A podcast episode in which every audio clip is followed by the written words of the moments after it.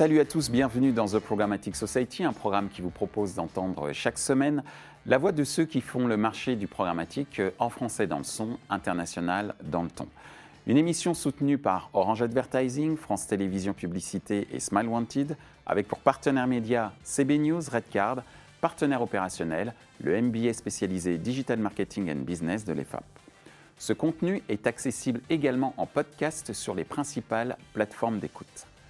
Cette semaine, notre thème est le suivant, l'émergence du retail média. D'après le site définitionmarketing.com, le retail média désigne généralement l'ensemble des offres publicitaires pouvant être proposées par des enseignes de distribution, distribution traditionnelle et e-commerce.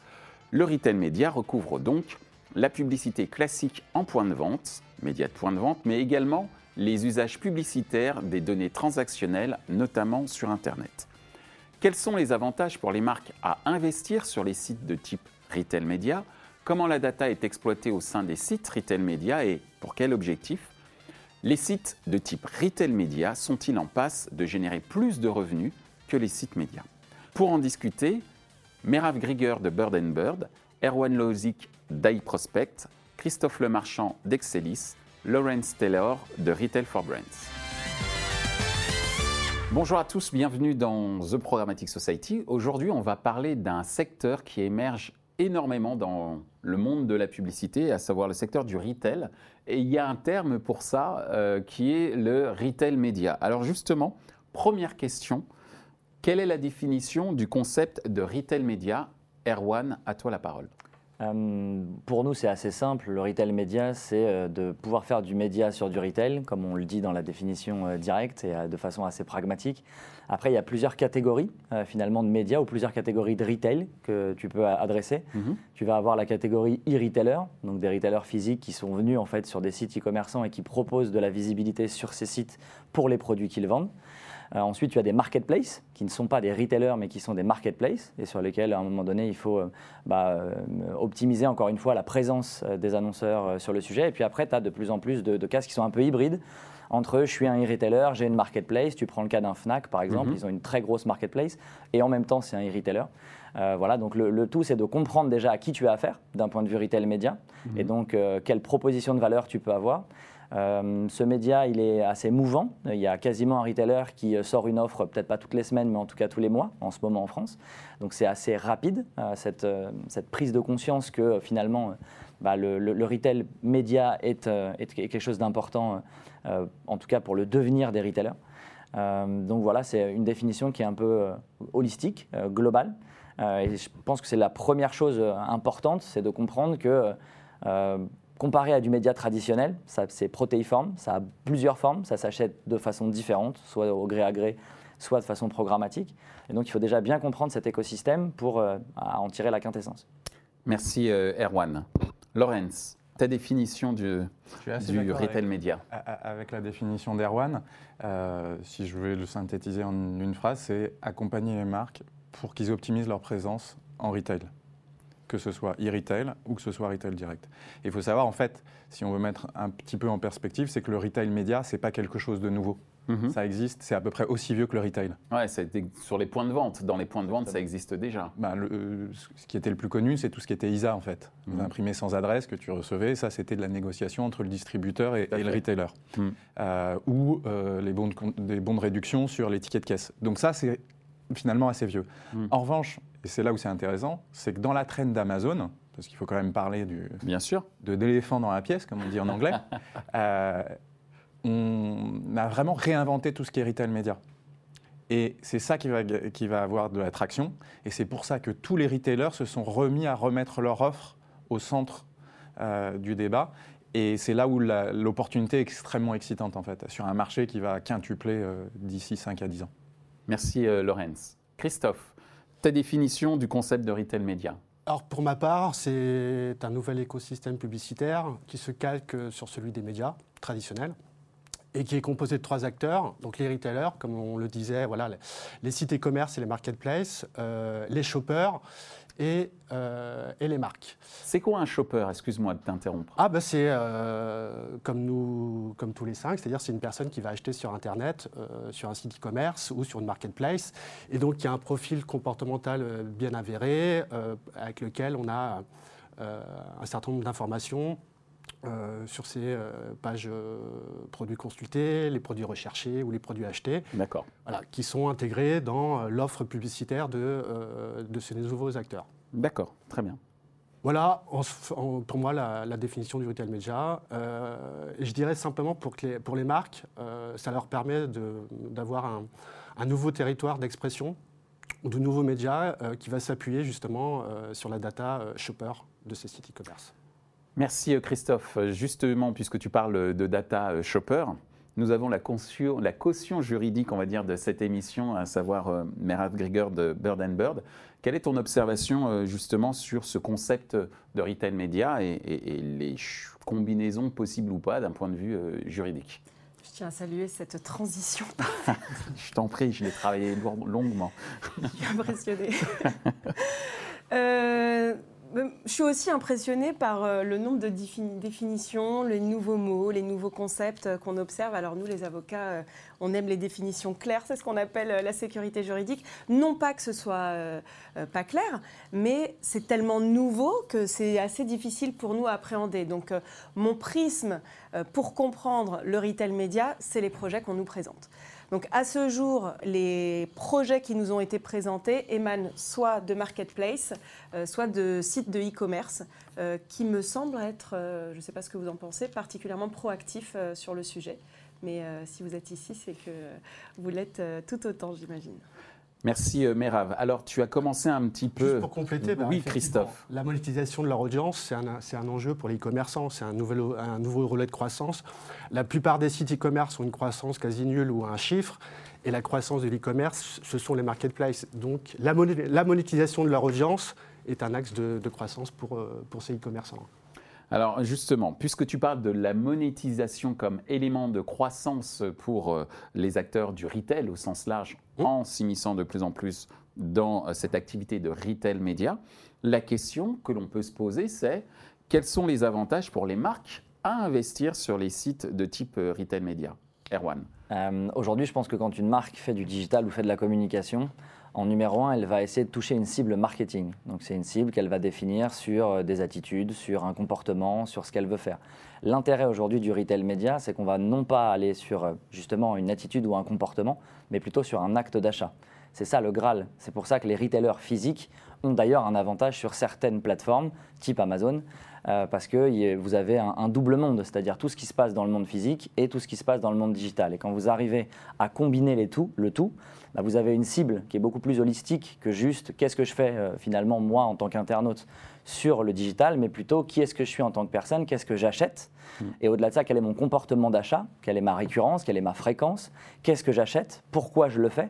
Et tous ces insights-là sont euh, extrêmement précieux pour les marques, notamment parce que c'est ce qu'on dit souvent, mais euh, la data, ce n'est pas juste pour aujourd'hui, la data, c'est pour demain, et c'est pour anticiper les produits, les besoins des consommateurs. Et donc quand on est une marque notamment de FMCG et qu'on euh, avait euh, peu de visibilité sur ce qui se passait sur le client final, finalement, bah, le, fait d'avoir cette ouverture d'un point de vue retail et temps réel avec le digital est extrêmement valuable pour eux. Merci Erwan. Erwan pardon. Laurence? Alors, il y a, le marché américain est forcément un petit peu plus mature que le nôtre. Euh, ça fait 4-5 ans que le retail média s'est vraiment intensifié, encore une fois, dans la traîne d'Amazon. Euh, il y a une étude e-marketer qui est sortie euh, la semaine dernière ou, il y a deux semaines qui nous disent que la première raison pour laquelle les marques investissent sur Amazon et sur les retailers, c'est l'optimisation des performances. Et mmh. ça veut dire qu'ils vont, grâce au retail média, générer plus de ventes. Et ça, c'est le premier point d'entrée. Le deuxième, c'est la richesse de la donnée qu'on peut avoir parce qu'on a une donnée qui est d'une richesse comme on n'a jamais eu. Ça fait 25 ans qu'Amazon, je sais que je sens beaucoup sur Amazon, mais c'est, mhm. tous les retailers sont, un peu dans cette traîne-là, enregistrent notre donnée. Mhm. Donc il y a une richesse, et pour euh, faire un point d'appui sur ce que Erwan a dit, en termes d'insight, mhm. qu'on n'a jamais vu, et que même Google n'est pas capable d'avoir sur ce que les gens recherchent. les gens qui ont acheté votre produit, qu'est-ce qu'ils ont recherché dans leur acte d'achat. Savoir que 54% euh, des recherches de produits aux États-Unis commencent maintenant sur Amazon par rapport à 46% sur tous les autres moteurs de recherche en incluant Google, en incluant YouTube. Très bien. Merci euh, Laurence, euh, ces, pour ces précisions. Effectivement, tu as parlé de l'optimisation de la performance, d'avoir des, informations sur les actes d'achat et, la richesse de la donnée. Donc effectivement, c'est assez précieux. Ce qui renforce un petit peu ce que l'on entend au fur et à mesure, c'est que la dimension euh, first party data est importante quand on est un média, mais encore plus importante quand on est un, retail média avec une avance euh, certaine sur l'ensemble des acteurs de l'écosystème publicitaire. Christophe pour compléter ce que disait Lorenz, euh, nous, ce qu'on raconte à, nos clients, c'est qu'il faut, euh, donc pour aller investir dans retail media, il faut aussi euh, se placer d'un point de vue consommateur. Euh, voilà, on assiste depuis au moins un an ou deux ans à, une mutation de la recherche produit. Google reste le moteur de recherche leader sur la recherche universelle, mais il est attaqué sur plusieurs verticales, dans le travel, dans l'image, et dans le shopping. Et pour beaucoup d'internautes, leur nouvelle porte d'entrée dans leur parcours d'achat ou de recherche produit, ce sont les sites e-commerce. Donc vous avez Amazon, vous avez Fnac Darty, vous avez Cdiscount. Et donc, c'est euh, pour une marque, c'est de pouvoir voilà, euh, tirer bénéfice de ce nouveau comportement de, recherche afin d'exploiter voilà, toutes les capacités de, de ciblage que disposent les plateformes e-commerce. Merci Christophe. Ton observation d'un point de vue euh, juridique, euh, Mera, sur les avantages pour les marques à investir sur les sites de retail média? Oui, je vais rebondir euh, sur ce qu'a dit Lorenz, la data qui constitue une source de richesse. oui, si elle est pertinente, d'une part, et, ça fait, et si elle est qualitative, d'autre part. Donc la pertinence, c'est aussi une exigence, juridique au regard des textes réglementaires et européens aujourd'hui. Euh, c'est parfait puisque euh, c'est peut-être du bon sens et du professionnalisme que d'avoir une donnée pertinente. Euh, mais ne pas exploiter des données pertinentes constituerait, pardon pour ce, jargon-là, une infraction et une violation à la réglementation applicable.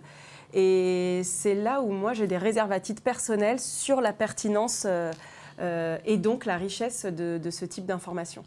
Alors je me sers du juridique pour mettre un bémol à cette richesse, euh, puisqu'on sait très bien que dans le réalisme de l'utilisation euh, de typiquement Amazon, euh, ce n'est pas forcément l'intérêt ou les goûts qui vont dicter un achat. on est dans un monde instantané, on veut que tout aille vite, et dans le peu de temps qu'on peut consacrer à une journée, alors c'est peut-être très féminin hein, ce que je dis, mais, euh, mais quand même, ça fait partie du bémol euh, à ce type, euh, qu'on peut ajouter à ce type de dispositif, puisque faute de temps, bah, vous ne pouvez pas connaître tous les goûts des utilisateurs. Donc, ce que font aussi les, acteurs avec lesquels on travaille, c'est développer davantage de portes d'entrée et de contact direct avec le shopper pour avoir une donnée plus pertinente que l'algorithme qui va suivre la navigation à l'instant T de personnes extrêmement occupées et, euh, et à qui on pourrait proposer tellement d'autres choses. Et c'est ce potentiel qui constitue une véritable richesse et qu'il faut utiliser de manière qualitative, c'est-à-dire aussi euh, en intégrant euh, les, enjeux juridiques. Merci Merav, puisque tu parles justement de la donnée, j'allais dire, externe, ou en tout cas offline et, online, pour ajouter à cette euh, richesse, et surtout au-delà de la richesse, la réalité de, vie du consommateur. Euh, comment, et ce sera ma troisième euh, question, comment aujourd'hui la data est exploitée au sein des sites retail médias et pour quel objectif, Erwan? Pour l'instant, d'un point de vue global marché, personnellement, je, pense qu'elle est mal exploitée, hmm. voire très mal exploitée. Ça mérite d'être dit.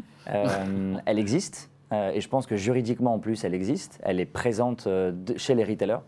Euh, ensuite, faut-il pouvoir hein, euh, l'utiliser? Faut-il pouvoir la, mettre euh, justement en musique et D'un point de vue opérationnel D'un point de vue opérationnel, d'un point de vue d'achat, parce que là on parle bien sûr d'achat média. reste à savoir où est-ce qu'on va acheter du média. Est-ce qu'on va se cantonner sur les retailers ou se cantonner à Amazon? Ou est-ce que justement on n'a pas envie d'utiliser cette data pour aller l'exporter sur d'autres sites où le contexte nous paraît plus favorable justement pour les clients, pour afficher les marques desquelles on parle? Donc voilà, cette, euh, cette data-là, elle est euh, extraordinaire. là, je rejoins complètement Lorraine sur ce sujet-là. Elle est nouvelle. elle donne des possibilités incroyables en termes de marketing et de communication.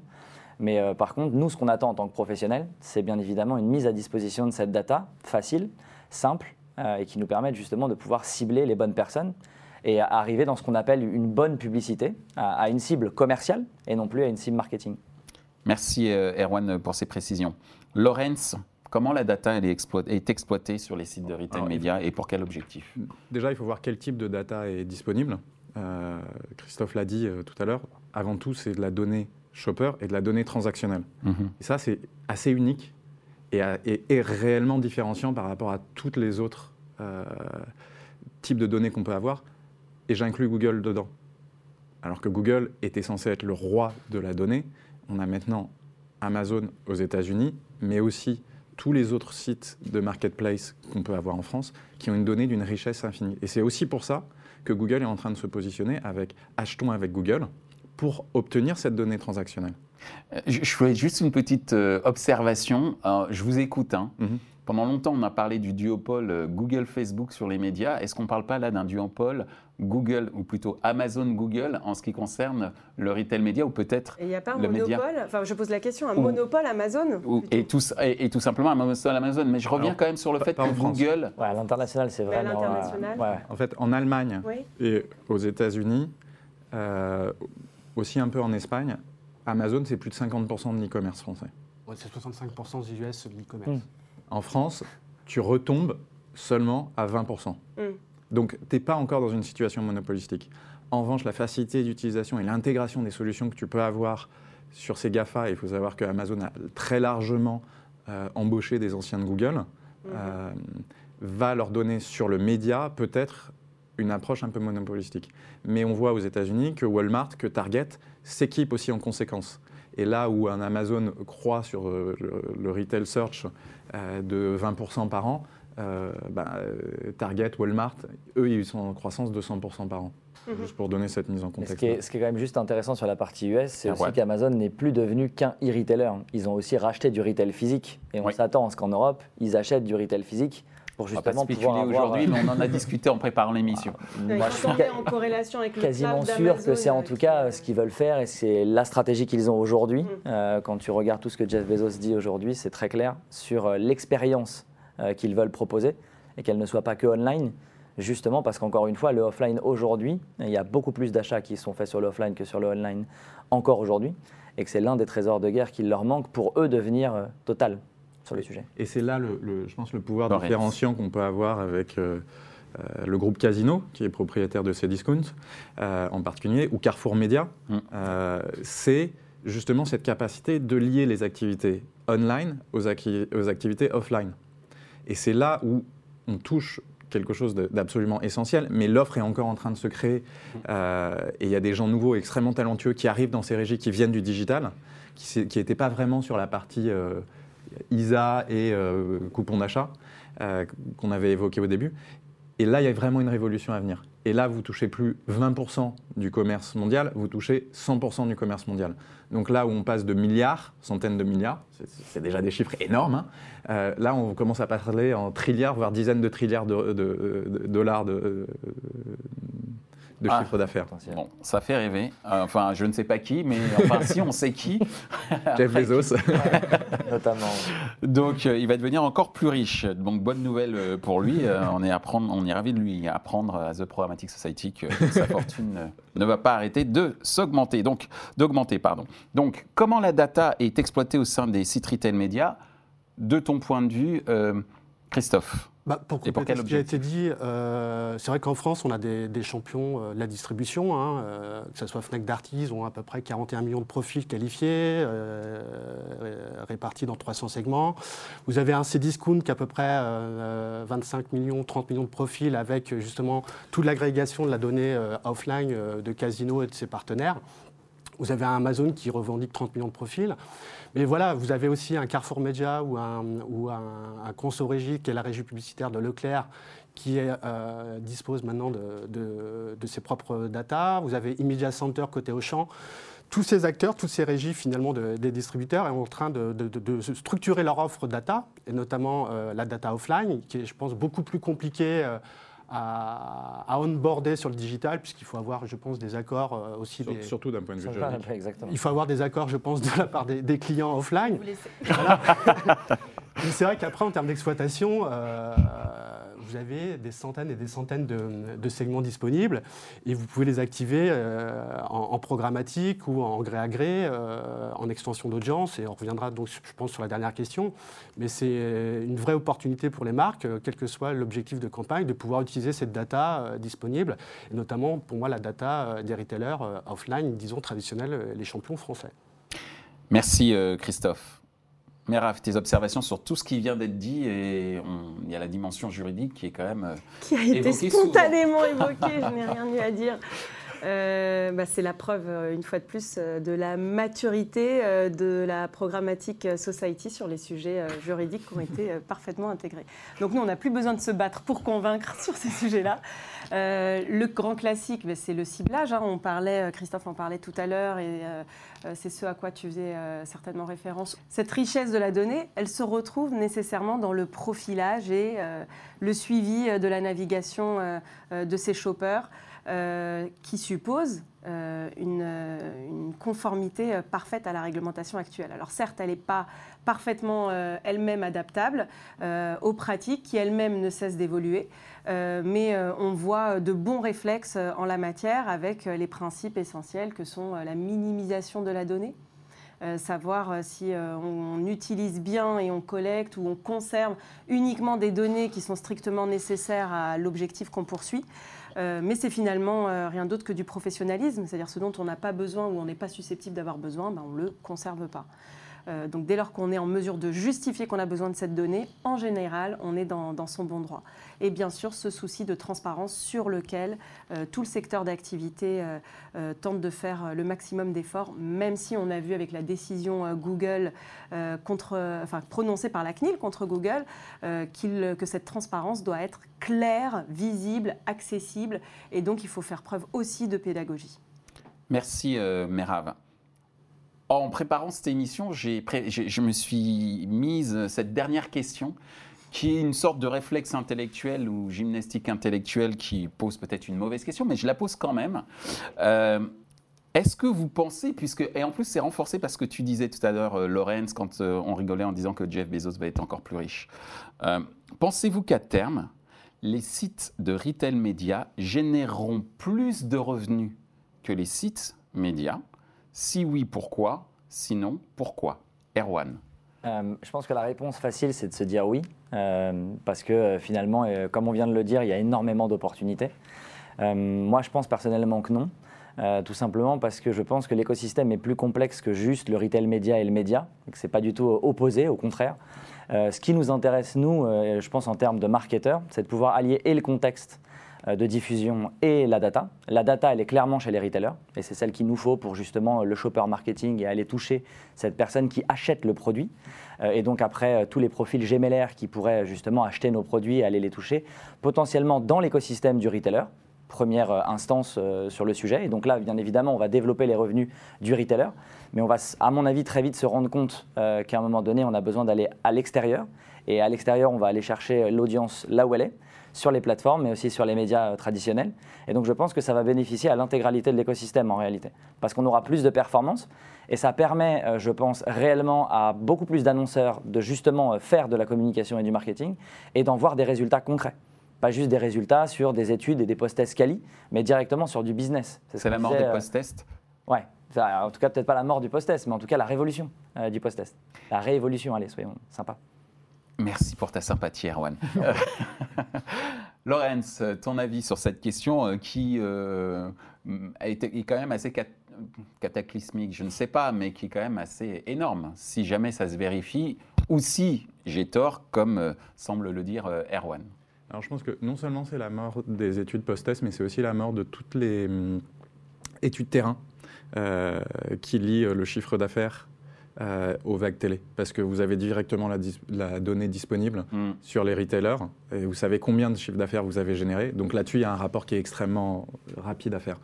Euh, plutôt que, mais pour répondre à ta question, plutôt, plutôt que de dire parler de site, moi je préfère parler de plateforme parce Mhm. qu'en fait, c'est euh, Christophe en avait parlé, Erwan en a parlé aussi. C'est pas un site, en réalité. C'est un écosystème qui est beaucoup plus large, euh, où bah, vous allez toucher quelqu'un euh, effectivement sur le site, mais aussi en dehors du site, que vous allez avoir des points de contact qui vont être différents. Si on pense, et moi je sais, vous allez me dire, je ne parle que d'Amazon, mais si on regarde juste l'écosystème d'Amazon, bah, c'est aussi de la télé connectée. Amazon Prime. Enfin, qui est aussi le, nom de l'offre euh, vidéo, parce que Amazon Prime, c'est aussi. Tu as Amazon Prime et tu as aussi Fire TV. Mm. Enfin, oui, la fameuse clé. Euh, qui, et qui dit télévision connectée dit télévision adressée aussi. Exactement. Qui est un sujet que l'on va évoquer. Euh, la semaine prochaine au sein de l'émission. Et qui est pour le coup beaucoup plus mature au Royaume-Uni. Pour une fois, je ne parle pas des États-Unis. Parce que Lorraine, c'est citoyen britannique. Avec Sky Smart. Mais bon, ça, c'est un autre sujet. on va essayer de répondre à la question. Et juste pour donner une perspective de chiffres. Le SRI a sorti euh, mi-juillet les derniers chiffres de tendance. Pour la première fois, on a sorti le Search Retail, mhm. qu'ils estimaient à peu près à 97 millions euh, sur le premier semestre. Euh, les tendances nous donnent plutôt 300 millions sur l'année, parce qu'il faut savoir que sur le retail, 50% du chiffre d'affaires, bah, il est fait sur le dernier trimestre. là où sur l'activité e-commerçante traditionnelle, on est beaucoup plus linéaire. Euh, surtout parce que l'e-commerce traditionnel, c'est avant tout du serviciel, du voyage euh, et du telco, qui est moins sensible justement aux effets de Noël, même s'il y a un peu un, effet saisonnier. Euh, et le taux de pénétration, si on regarde par exemple, si on ramène ces 300 millions au chiffre d'affaires que fait Amazon, il est relativement faible au regard de ce qui se passe aux États-Unis. donc si on était au même niveau qu'aux États-Unis, on ne serait pas à 300 millions, on serait plutôt à 600 millions d'euros de chiffre d'affaires. Et d'ici 5 à 10 ans, on peut estimer que le marché du search retail au niveau global, qui va peser à peu près une vingtaine de milliards de dollars en 2019, d'ici 2025, il peut peser entre 50 et 100 milliards. Donc ça vous met à peu près au niveau, euh, ça vous met entre Google et Facebook euh, par rapport au chiffre d'affaires de 2019. Donc on peut imaginer qu'en 2025, Amazon est sur la publicité le même chiffre d'affaires que Facebook. D'accord. Et il faut savoir que le relais de croissance actuellement d'Amazon, euh, et ce qui leur permet de générer du profit. Il y a le cloud, il y a AWS. Oui, bien sûr. On l'oublie souvent, mais c'est un petit peu euh, une sorte de, j'allais dire, euh, comment dire? Enfin, je ne trouve pas l'analogie, mais c'est vrai que c'est un acteur qui est un peu sous les radars, AWS, etc. Mais c'est un acteur hyper important. Les, serveurs Amazon, c'est un marché monumental. Quoi. Et le, la publicité retail, c'est leur très fort relais de croissance et c'est ce qui leur permet de générer du profit. Si Amazon regarde que son activité retail de manière isolée, elle n'est pas isolée, il ne génère pas de profit. C'est ce qu'on a évoqué tout à l'heure en parlant des retailers euh, qui, euh, grâce au retail média, voient des relais de croissance euh, assez importants, assez, assez consistants. Parce que de toute façon, vous avez déjà, vous avez déjà rentabilisé finalement votre plateforme, elle est déjà existante. Ce que vous faites, c'est vous rajouter une couche technologique, alors qui, qui nécessite un investissement, vous l'intégrez avec la source data, la, data, donc ça devient un relais de croissance extrêmement mm. fort. Là où le marché va avoir besoin de s'équiper, en revanche, c'est que euh, pour aller sur ces discounts, pour aller sur Amazon, pour aller au Fnac Darty, vous vous équipez et vous allez sur ces plateformes individuellement. Ensuite, ce qui va être l'enjeu, et là, vous couvrez à peu près, on va, on va rajouter euh, vente privée, qui, un petit, qui, qui, a une approche un petit peu différente et qui est plutôt euh, pour le coup du gré à gré, donc c'est plus difficile pour nous à gérer au quotidien. Euh, mais si vous agrégez ça, vous n'êtes qu'à 50% du, euh, du, total. Donc comment on fait pour adresser... pas parlé de Carrefour. Hein. Et j'ai pas parlé de Carrefour. Merci euh, Laurent, sauf si tu voulais ajouter d'autres points. Non, il faudra adresser les 50% derniers. J'ai juste un petit point sur la partie search, qui, est la parole à qui est effectivement très importante. Et effectivement, Amazon est aujourd'hui l'acteur principal sur cette partie search retail. Il n'empêche que la plupart des retailers se sont aussi équipés de technologies pour faire du search euh, marketing directement sur leur moteur de recherche. Il y a un autre GAFAM qui arrive, GAFAM, j'ai bien dit GAFAM, qui arrive sur ce marché-là, euh, qui est Microsoft. Euh, qui ont, ils ont racheté une pépite qui arrive sur les États-Unis et qui gère cette partie-là sur les États-Unis. Quand on regarde l'écosystème français aujourd'hui, Amazon est leader, mais n'est pas non plus archi-leader sur le sujet. Et donc justement, cette partie search marketing, même si on peut espérer de la croissance pour Amazon, on peut surtout en espérer de la croissance pour les retailers français euh, sur le sujet qui commencent à créer, euh, malheureusement aussi pour nous, leur propre silo. Mm. Et donc, encore une fois, un deuxième appel, suite à mon premier appel de tout à l'heure sur la gestion de la data. La deuxième, c'est d'avoir une alliance sur ce sujet-là, mm-hmm. euh, une alliance moins ratée que celle qu'on a pu avoir sur les médias, et, qu'on puisse avoir une alliance totale, totale et réussie sur cette partie-là. Et ce ne sera pas déformé, mais c'est dit. Euh... Et assumé. ce qui est intéressant, c'est qu'il y a un acteur français qui, pour le coup, se positionne sur cette agrégation, qui est Criteo. Criteo, exactement. Quand ils ont acheté euh. Store Store Retail Et Ooklogic. et Oui, Storytel. surtout. Oui, tout à fait. Enfin, euh, st- Store Retail plutôt sur euh, la mise en avant des produits euh, D'un point de upper funnel et Ooklogic plutôt sur la partie search. Search. Donc ce qui est intéressant, c'est qu'on a pour le coup un acteur français euh, qui est leader et espérons qu'il puisse répliquer, en termes de fierté, euh, française, hein, je parle, répliquer euh, sur justement le search retail ce qu'ils ont réussi à faire sur le retargeting. Merci Laurence, merci Erwan. La parole à toi euh, Christophe sur cette question lancinante chez moi. Penses-tu qu'à terme, les sites de type retail média généreront plus de revenus que les sites médias? J'ai bien retenu la leçon. On ne dit pas site, on dit plateforme. À court terme, je ne pense pas, euh, puisque comme on le disait, voilà, il y, a, il y a deux offres finalement. Il y a toute la publicité on-site via le moteur de recherche et la publicité off-site, c'est-à-dire ce sont des offres publicitaires d'extension d'audience pour lesquelles ces plateformes vont acheter de la publicité sur des sites éditeurs, hein, euh, voilà, qui sont euh, brand safety, euh, puisque tous nos clients nous, demandent quand même des contextes sécures, brand safety, avec, en évitant voilà, les, sites euh, sapin de Noël en termes de, de format publicitaire. Donc les médias traditionnels ou les groupes de presse vont obtenir des nouveaux revenus grâce à ces plateformes.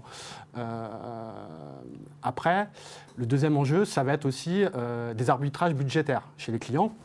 Les budgets ne sont pas extensibles. Euh, nous, on l'a vécu par le passé avec deux clients qui ont switché leur budget search du moteur de recherche leader en France à Amazon, tout simplement parce que les performances sur Amazon étaient meilleures que sur, euh, que sur. Google, pour ne pas les nommer. Mais en termes de, de ROI, de vente, euh, parce qu'encore une fois, on est dans un système de, de plateforme e-commerce, dans un parcours d'achat, et qu'à un moment, il faut faire des arbitrages, et que, euh, comme le disait Erwan, à un moment, on est là aussi pour optimiser euh, les investissements de nos, nos clients et de générer de la performance. Donc, euh, c'est euh, c'est le deuxième enjeu, ça va être plutôt, moi, un transfert de budget. Mais ce qui va arriver également, ça va être la digitalisation du trade marketing euh, qu'évoquait euh, Lorenz. Voilà, aux États-Unis, Morgan Stanley l'estime à peu près à 150-200 milliards de, de dollars. En France, on n'a pas de chiffres concrètement, mais je pense Je peux estimer un milliard, un milliard. Ouais, c'est un rapport de 1, 1 à 10, mais voilà. Et je pense que voilà, il y a, la digitalisation du trade marketing va être de nouvelles poches budgétaires pour cette plateforme, et donc euh, l'adoption voilà, de, de- de ces solutions digitales par les équipes chez les clients peut être aussi un, un axe fort de, de leur croissance. Et quand on voit qu'Amazon, en 2018, a fait 10 milliards de, de revenus publicitaires versus 1,5 milliard en 2017, on se dit que euh, l'e-commerce ou euh, le retail média a de beaux jours devant eux, notamment aussi euh, par rapport aux acteurs français. Merci euh, Christophe. Ta remarque sur cette dernière question qui te concerne peut-être moins d'un point de vue juridique, mais peut-être si tu as une Peut-être observation de sur mon sujet. prisme, oui, par sûr. rapport aux, aux- aux sujets qui nous sont adressés. Média euh, versus retail média. Oui, absolument. En tout cas, si tout le monde n'y est pas euh, dans le retail média, tout le monde veut en être. Et je pense qu'il y a une véritable croyance, peut-être une illusion euh, de, de s'enrichir davantage par ce canal. Euh, tu évoquais, Lorenz, tout à l'heure le SRI. Ça fait partie des sujets qui sont effectivement débattus au SRI avec l'éternelle question de qui est propriétaire euh, de la data, euh, qui a un droit d'usage, qui va devoir payer euh, pour l'utiliser, qui va pouvoir vendre ce droit d'usage et se mettre d'accord sur toutes les parties de la conformité qu'il faut imputer à l'un ou l'autre des acteurs. Et tu parlais tout à l'heure, Erwan, d'une approche concertée sur le sujet du secteur. Oui, je pense qu'il ne faut plus attendre. Merci Merav. On retiendra cette phrase qui résume à peu près ce qu'on s'est dit. hein. Tout le monde veut en être. Euh, dans- tout le monde veut faire partie de la communauté du, du retail média. Il y a, il y a du boulot d'un point de vue euh, opérationnel, d'un point de vue aussi euh, compréhension de la part des annonceurs, euh, compte tenu euh, du potentiel que ça peut euh, représenter en termes de croissance, et puis également euh, d'un point de vue euh, juridique pour euh, justement assurer la protection des données des utilisateurs. Madame, Messieurs, c'était un super débat et je vous remercie euh, de l'avoir animé. Merci, Merci à toi. Michel. Merci. Ainsi s'achève ce débat autour de l'émergence du retail média. Les points à retenir de nos échanges sont les suivants. 1. Il existe trois acteurs clés dans l'univers du retail média. Le e-retailer, le magasin en ligne, la marketplace, l'espace qui héberge plusieurs commerçants, et cet espace appartient souvent au e-retailer, le shopper, le consommateur. 2. Les données pour définir le profil du shopper ainsi que la data de ses activités transactionnelles sont le pétrole du retail média. 3. 54% des recherches shopping sont faites sur Amazon. Les 46% restants des recherches shopping sont faites sur tous les autres moteurs confondus, dont Google et YouTube. Retrouvez ce programme en podcast sur les principales plateformes d'écoute. Merci à Orange Advertising, Smile Wanted et France Télévisions Publicité pour leur soutien, ainsi que nos partenaires médias CB News, Redcard et notre partenaire opérationnel, le MBA spécialisé Digital Marketing and Business de l'EFAP. Merci également à l'ensemble des équipes d'Atelier B pour la réalisation de ce programme, traduction et sous-titrage par Uptown.